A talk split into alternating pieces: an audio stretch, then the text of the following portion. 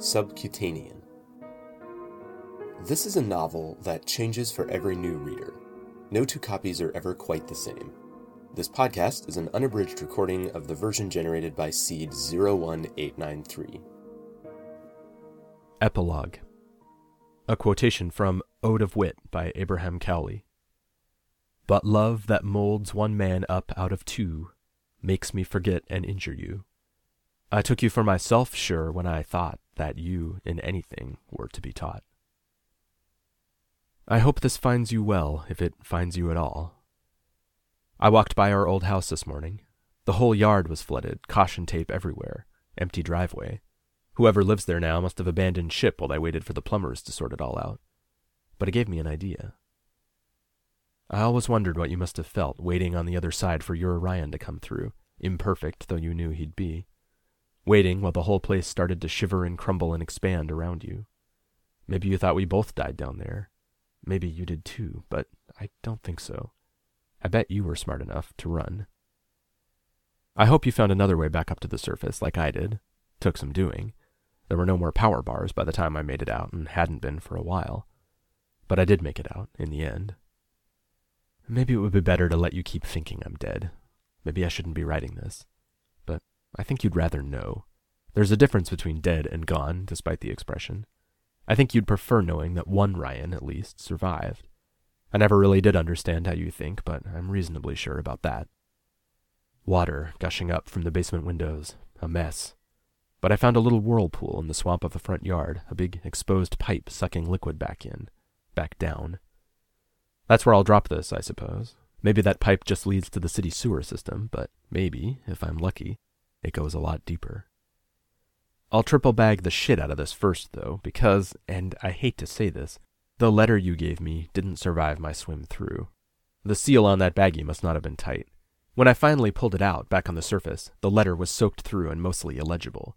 Something seemed to have expanded it, too. All that was left was a nightmare of bloated wood pulp and smeared squiggles. Too much of both. But after a lot of tweezer work, I pieced together a little, not the whole story, but enough to maybe get the gist. We were wrong, weren't we, about you guys being trapped on the wrong side like us. We could never figure out why you didn't use your keys to come through, since you should have had them both, one bent on the counter and the other stuck in the door. We didn't think how easy they'd be to miss. How the two of you coming back from an expedition to your own side might have gone straight through without seeing them at all. How the four of us all ended trapped together. Only you had no need for the keys or to get back through because you were home where you belonged, on your own side. The problem was that two doppelgangers had followed you through. Us. You figured it out a lot quicker than we did, I think. How that loss of synchronicity had pulled our twin houses partially apart, like a gardener starting to separate two potted flowers. Even if we'd had the key, the connection through the fridge was gone, too shallow, too close to the surface. What would we have found in there if we'd forced it open? Maybe an endless tunnel of ridge sides? Vinyl walls, vegetable drawer pavement, stretching to infinity, going nowhere? How's that for a road to hell? So you had to figure out a different way to get rid of us. We were sleeping in your beds, eating your food, stealing your lives while you lurked below, afraid to come near us and push things even further out of sync. Sneaking up to steal food in the middle of the night, thieves in your own house. And the only way to send us back was to find another connection point, a deeper one, down where roots still twined together, and prod us into finding it too. You had a lot more time to explore than we did. Downstairs became your home. You couldn't explain things to us, not directly, because if we'd also realized how much things had diverged, it would have tugged our universes even further apart.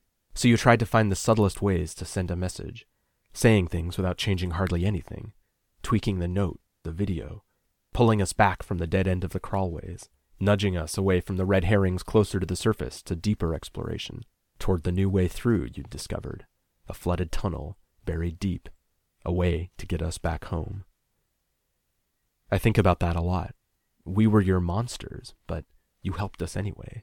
Maybe you didn't see any other choice, but still, that was pretty great of you.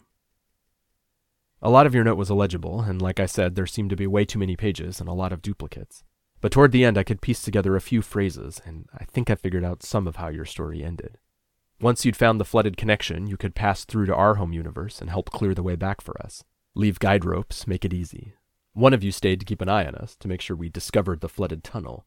Once we did, the plan was probably that you'd swim back through in advance, so that when the time came, all four of us could pass each other in the flooded tunnel, and the two of us could keep holding on to the thread of belief that synchronicity wasn't broken.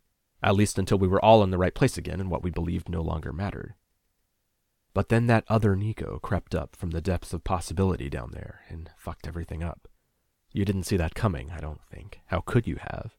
Bitterness multiplied, multiplicious. Did you find your own body murdered, mutilated, in one of those bland hallways? I'm so sorry. I can't imagine what that must have been like. I don't know quite how to tell you this next part. Your Ryan never came back because he saved me. He chose to save me. I don't know why. I didn't deserve saving, but he did it anyway. You saved me too, of course, on the bedroom tube above that awful void, and other times besides. And I deserved even less to be saved by you, maybe. Maybe you should have let me die. But you didn't. Neither of you did. And I can never pay you back for that. I am enclosing ten bucks, though, for the drink you bought me that night at the Russian dance club. I assume your Ryan was as much of a mooch as me. I did say I'd get you back, didn't I? Anyway, I should wrap this up. If I spend all day writing mysterious letters to another man, my boyfriend might get jealous. Adam. His name's Adam. Maybe it's ridiculous to think something as tiny as a triple bagged USB key wrapped in a 10 spot could possibly find its way to you. If our two universes connect at all anymore, it's far, far down, deep in knotted skeins, hopelessly tangled. I imagine this baggie winding its way through miles of piping, tumbling down moss covered tunnels, floating through submerged, warped bedrooms, somehow making its way back up to another surface, another flood. Seems silly. But I see it in my head, vivid. I try to believe it, to possible it, even though the odds seem astronomical. On the other hand, with so many possibilities down there, Maybe it's inevitable. Irrational, but true. I haven't dreamt about you in years, but I did last night. Not in particulars. Your name just sort of floated through me, troubling in some way, but not defined. A word repeated until it loses its meaning, becomes obsessed with itself, a reflection's reflection. It's why I came by the old house, but all that was here was a flooded yard. All it reflected was me. I never knew what we were to each other back then. Something less than all those things we never were, but more than a friendship.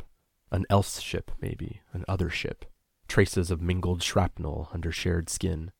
Broken pieces of each other we tried to make our own. I guess we're just left with what we had. Have.